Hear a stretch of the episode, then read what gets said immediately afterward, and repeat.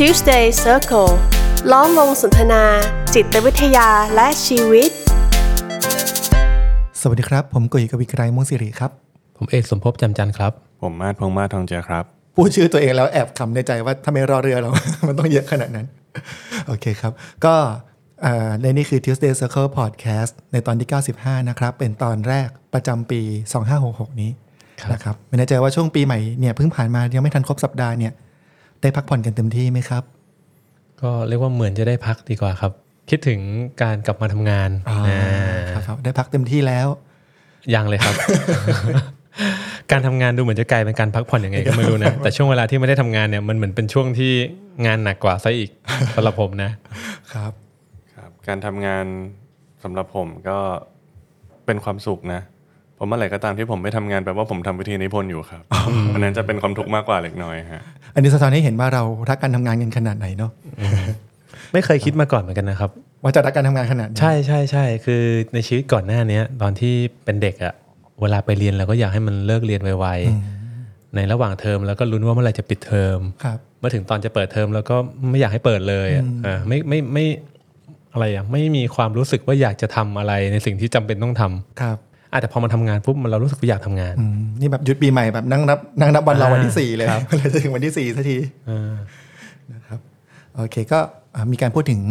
ปีใหม่เนาะงั้นเรามาพูดถึงภาพรวมของหนูยี่มายกันสักหน่อยไหมครับอ่าได้ครับ แล้วว่าเอ้ยปีหกห้าร้อยต่อมาถึงปีหกมันเป็นยังไงมายังไงบ้างอืมครับผมผมว่าปีที่ผ่านมาปี 2565เนี่ยก็เป็นปีที่Knowing Mind ได้กลับมาให้บริการการปรึกษาแบบพบหน้าในเต็มรูปแบบ คือก่อนหน้านี้มันเหมือนเปิดเปิดปิดปิดๆเนาะในช่วงโควิด2อสปีที่ผ่านมาเปิดบ้างปิดบ้างไปตามสถานการณ์นะครับ แต่ช่วงปี 65เนี่ยเราเปิดได้เต็มปีเลยนะฮะก็ผู้มาปรึกษาเนี่ยก็เพิ่มเพิ่มมากขึ้นทีเดียวนะฮะแล้วก็ตอนนี้เราก็มีออฟฟิศอีกสาขาหนึ่งแล้วเผื่อบางท่านที่เพิ่งได้มาฟังยังไม่ทราบนะครับอ่าเดิมที Knowing Mind เนี่ยก็จะมีสาขาที่ซอยรางน้ำครับนะครับเป็นสาขาหลักนะครับ แล้วก็ในช่วงปลายปีที่ผ่านมาเนี่ยเราก็เปิด อีกสาขาหนึ่งที่ซอยร่วมฤดีครับคือที่ที่เรากำลังนั่งกันอยู่ตรงนี้อ่านะครับก็ถ้าท่านใดต้องการทำนัดนักจิตวิทยาเนี่ยก็สามารถเลือกสถานที่ได้ตามความสะดวกได้เลยนะครับโอเคแล้วนอกเหนือจากสาขาใหม่สิ่งที่ผมดีใจมากกว่านั้นอีกเนาะคือการที่เรามีทีมนักจิตวิทยาที่ใหญ่ขึ้นไปอีกนะครับในปีที่ผ่านมาเราก็มีสมาชิกใหม่เนี่ยมาร่วมทีมอีก 4 ท่านนะครับ ก็ ไปดูชื่อดูประวัติส่วนตัวอะไรของพวกเขาได้เลยนะฮะในเว็บไซต์นะฮะตอนนี้ทีมนักจิตวิทยาเราก็มีถึง 10 คนด้วยกันอืมเราสิบแล้วเนาะผมผมไม่ได้นับเลยอะที่ผ่านมาอืมก็ทุกท่านฟังพวกเราอาจจะรู้สึกว่ามันน้อยอีกไหมมีแค่คุณกวีไกรคุณสมภพคุณพงษ์มาศหรือเปล่า แต่ว่าจริงๆ เรามีคนมากกว่านั้นอ่าครับที่บางครั้งเขาอาจจะแวะเวียนมาเจอกับทุกท่านในพอดแคสต์บ้าง นอกจากนักจิตวิทยาที่เพิ่มขึ้นเนี่ย ผมว่าเมื่อปลายปีที่แล้ว Knowing Mind เรามีกิจกรรมบางอย่างที่ เพิ่มเติมขึ้นมานั่นคือเวิร์กช็อปอืมคนจัดคนแรกนี่เลยคุณพงษ์มาศอืมเป็นประเดิมรายเลยเริ่คมรับต้นประเดิมอ่านะครับ เป็นอะไรอะวิทยากรคนแรกของเวิร์กช็อปสาธารณะของ Knowing Mind คือปกติเราจะไปทำเวิร์กช็อปที่อื่น ๆ เนาะอ่าแล้วก็แต่นี่เป็นทำแล้วก็ทำออนไลน์แล้วก็ทำออนไลน์แต่เรายังไม่เคยทำแบบพบหน้าเต็มรูปแบบแบบนี้ อืมในสถานที่ของเราเองด้วย ผมว่าจริง ๆ มันก็เป็นเป็นอุดมคติของพวกเราเหมือนกันนะ ที่เราอยากจะจัดเวิร์กช็อปในที่ที่อบอุ่นกันเอง คนไม่เยอะเกินไปอะไรอย่างเงี้ยครับเพราะที่ผ่านมาบางทีเวิร์กช็อปอะเราก็เลือกไม่ได้เนาะบางทีเลือกสถานที่ไม่ได้ดังใจ หรือว่าจำนวนผู้คนก็แบบโหเราก็ต้องปรับไปตามจำนวนที่แบบไม่รู้ว่าแต่ละครั้งจะมีเท่าไหร่อย่างเงี้ยครับ แต่พอเราเห็นว่าเออเรามีสถานที่ที่ก็ร่มรื่นเนาะดูอบอุ่นดีแล้วเราก็รู้ว่าเราอยากจะให้คนมานั่งอยู่ในบริเวณเนี้ยสักกี่คนดีนะที่จะไม่อึดอัดนะครับ เราก็เลยเริ่มออกแบบกันเนาะว่าเราจะทำอะไรยังไงกันบ้าง ผมว่าก็คงจะ จัดอย่างสม่ำเสมอนะ ต่อจากวันนี้ไปโดยเฉพาะปีนี้ตั้งใจว่าจะให้มีทุกเดือนเลยครับ อาจจะวนเวียนหัวข้อไปเรื่อยๆ บางบางหัวข้ออาจจะมีคนเรียกร้องให้จัดซ้ำบางหัวข้ออาจจะแบบออกแบบใหม่กันไปเรื่อยๆอย่างเงี้ยผมว่าก็ก็ค่อยๆติดตามมานะครับ ถ้าสนใจเนาะอืมอาจจะเป็นโอกาสที่ทุกคนเนี่ยจะได้พบเจอกับนักจิตวิทยาของ Knowing Mind หน้าใหม่ๆบ้างท่านอื่น ๆ บ้างที่อาจจะไม่เคยได้ได้เห็นได้ยินชื่อกันนะครับ แล้วเหมือนอาจจะเป็นการได้มาพ บเจอกันในบรรยากาศที่ต่างออกไปครับก็มีบางบางท่านมาบอกกับผมว่าเออนั่งคุยกันในห้องปรึกษาเนี่ยมันก็ได้บรรยากาศแบบหนึ่งได้ความเข้าใจแบบหนึ่งพอมาได้เจอกันในเวิร์กช็อปมันได้ได้บรรยากาศอีกแบบอะมันได้เรียนรู้อีกอย่างหนึ่งแล้วมันเหมือนกับว่าเขารู้สึกว่าเขาอาจจะแสดงด้านที่เป็นตัวเขาได้มากขึ้นก็ได้ เพราะว่าในการทำเวิร์กช็อปเนี่ยมันมีเวลาอยู่ด้วยกันนานขึ้นนะฮะก็ลองดูนะครับท่านใดที่สนใจก็ลองติดตามเวิร์กช็อปของ Knowing Mind เนี่ยใน ในหน้าเพจหรือในเว็บไซต์ดูได้นะคครับรับผมอ๋อในเว็บไซต์ไม่ได้อัปเดตนานแล้ว ที่เฟซบุ๊กเพจแล้วกันเนาะครับที่สำคัญคือที่นี่เรามีแมวอ่าแมวของสถานที่ชื่อคุณโชคนะครับ มีโอกาสได้มาทำความรู้จักคุณโชคด้วยกัน โอเคครับ ก็พอพอพูดถึงเรามีนักจิตวิทยามากขึ้นนะครับ เราสามารถที่จะเปิดแบบพูดคุยแบบพบหน้าได้มากขึ้นทำให้ผมนึกถึงประเด็นหนึ่งที่อาจจะมี คนรู้จักของผมเพื่อนของเพื่อนเพื่อนของผมอะไรอย่างเงี้ยที่เขาก็จะมีคำถามมาว่า เอ๊ะ แล้วอย่างเขาเนี่ยถือว่ามีปัญหาแล้วหรือยังเขาควรจะพบนักจิตวิทยาพบนักจิตบำบัดพบจิตแพทย์แล้วหรือยัง ผมว่าอันนี้เป็นคำถามค่อนข้างคลาสสิกนะที่เชื่อว่ามีหลาย ๆ ท่านอาจจะมีคำถามนี้ในใจ หรือมีคนรอบข้างที่มีคำถามแบบนี้อืมอืมครับงั้นวันนี้เราก็ลองมาคุยเรื่องนี้กันดูสักหน่อยนะครับ ครับผมมันก็เป็นเรื่องน่าแปลกใจนะ เราทำอ่า พอดแคสต์ด้านจิตวิทยามา แต่เราไม่เคยพูดถึงหัวข้อนี้ เป็นการเฉพาะเจาะจงเลยนะอืมเราพูดผ่านๆนะครับครับเอาวันนี้ก็อาจจะเป็นการพูดคุยเพื่อให้ทุกท่านได้มีแนวทาง ในการพิจารณาว่า เออ ถึงเวลาแล้วหรือยังนะ ที่เราจะต้องมาพบนักจิตวิทยาครับนะครับ คือผมว่าจุดสังเกตแรกเลยเนอะเป็นจุดสังเกตที่ง่ายที่สุดแล้วกัน ก็คืออารมณ์ความรู้สึก อาจจะเป็นความรู้สึกไม่สบายใจ กังวลช่วงนี้ทำไมรู้สึกมัน โมโหง่ายหงุดหงิดง่าย ซึ่งเอาจริง ๆ แล้ว ผมเชื่อว่าเราทุกคนน่ะมีปัญหาเกี่ยวกับความรู้สึกกันทุกคนแหละ แต่ส่วนใหญ่แล้วเราก็จะมีวิธีการการรับมือหรือวิธีการดูแลความรู้สึกนั้นนะในแบบฉบับของตัวเองกันอยู่ บางคนแบบเอ้ยเบื่อหน่ายไม่สบายใจดู Netflix ดีกว่า นอนดีกว่า หรือไปหาอะไรกินดีกว่า หรือว่าพูดคุยระบายกับเพื่อนคนรอบข้างดีกว่า แล้วส่วนใหญ่ก็อาจจะจบลงจากตรงนั้นได้ จบลงไม่ได้หมายถึงว่าปัญหาจะหมดไปเนาะแต่จบลงคือความรู้สึกมันอาจจะบรรเทาลง และสามารถดำเนินชีวิตได้ตามปกตินะครับ แต่บางที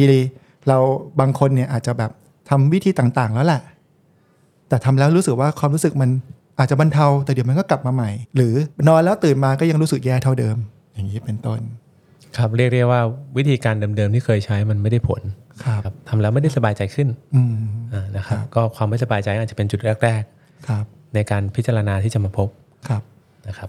ผมชอบที่เมื่อกี้พี่กุยพยายามจะขยายให้เห็นนะว่ามีความรู้สึกแบบไหนบ้างอะ่ะผมไปเจอบทความมาครับ เร็วๆนี้เขาบอกว่าด้วยโลกยุคนี้เป็นโลกที่แบบความรู้เรื่องสุขภาพจิตมันก็กว้างขวางขึ้นนะแล้วคนก็จะเริ่มคุ้นชินกับคำว่าซึมเศร้าคำว่า panic attack คำว่าวิตกกังวล เลยกลายเป็นว่าคนน่ะเลยอาจจะเหมารวมไปอะว่า ฉันจะมาหานักจิตวิทยาก็ต่อเมื่อ ฉันอยู่ในโทนอารมณ์ที่มันเป็นความกังวลหรือความเศร้าอะ แต่เขาบอกว่าจริง ๆ เฉดอารมณ์อื่นน่ะไม่ว่าจะเป็นสับสนสงสัยควบคุมอารมณ์ไม่ได้ทั้งหมดเนี่ยอืมก็มาหาได้เช่นกันนะไม่ได้แปลว่ามันจะต้องเป็นวิตกกังวลนำหรือซึมเศร้านำอืมนะครับอือฮึคือเอาเป็นว่าอารมณ์อะไรก็ตามที่มันรับมือได้ยากหรือรับมือไม่ได้อืมอ่าก็สามารถที่จะมาพูดคุยกับนักจิตวิทยาได้ครับเพื่อทำความเข้าใจว่าเออมันเกิดอะไรขึ้นนะที่ทำให้เรารู้สึกแบบนี้อืมอันนี้ก็คือข้อแรกเนาะครับครับ โอเคฮะ ก็นอกเหนือจากความไม่สบายใจแล้วนะครับ บางคนก็อาจจะพบว่าตัวเองเนี่ยมีอาการบางอย่าง ที่มันแตกต่างไปจากเดิม อาการที่ว่านั้นก็ค่อนข้างหลากหลายเลยครับคือโรคทางจิตเวชเนี่ยมันเยอะมากงั้นผมไม่ไปอ้างอิงอาการของโรคทางจิตเวชแล้วกันนะแต่เอาเป็นอาการพื้นฐานแล้วกัน ที่มันมักจะเกิดขึ้นเวลาที่เรามีปัญหาหรือมีความไม่สบายใจอะเป็นต้นว่าที่พบบ่อยๆเลยเนี่ยก็คือนอนไม่หลับ หรือนอนหลับได้ยากขึ้นอะเวลาที่คนเรามีความไม่สบายใจนะฮะ มันเหมือนกับจะข่มตานอนมันก็ใช้เวลานานขึ้นอะกว่ามันจะหลับได้ เพราะว่ามันก็มีเรื่องที่ไม่สบายใจรบกวนจิตใจบางคนอาจจะไม่รู้ตัวด้วยซ้ำนะว่าไม่สบายใจเรื่องอะไรแต่ดูเหมือนไม่มีอะไรบางอย่างในใจเนาะที่มันก่อกวนหรือนอนนอนไปแล้วเนี่ยอาจจะสะดุ้งตื่นขึ้นมากลางดึกอ่าหรือนอนหลับไม่ค่อยสนิทอย่างเงี้ยครับอ่าก็เป็นอาการอย่างหนึ่ง หรือว่ามันอาจจะไม่ค่อยมีสมาธิในช่วงนั้น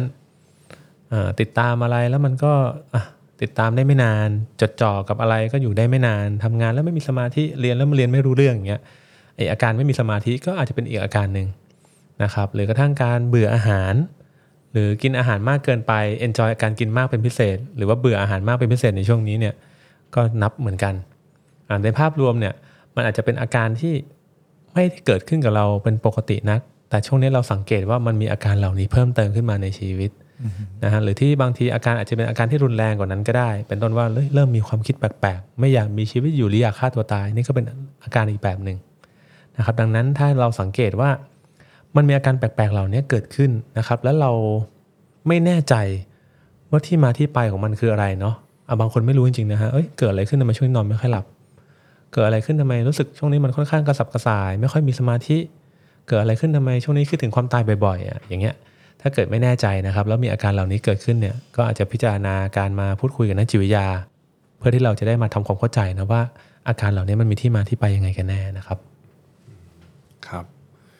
ผมว่าต่อยอดจากของพี่เอกนะข้อที่สามผมว่าเป็นประเด็นเรื่องของระยะเวลา คือถามว่า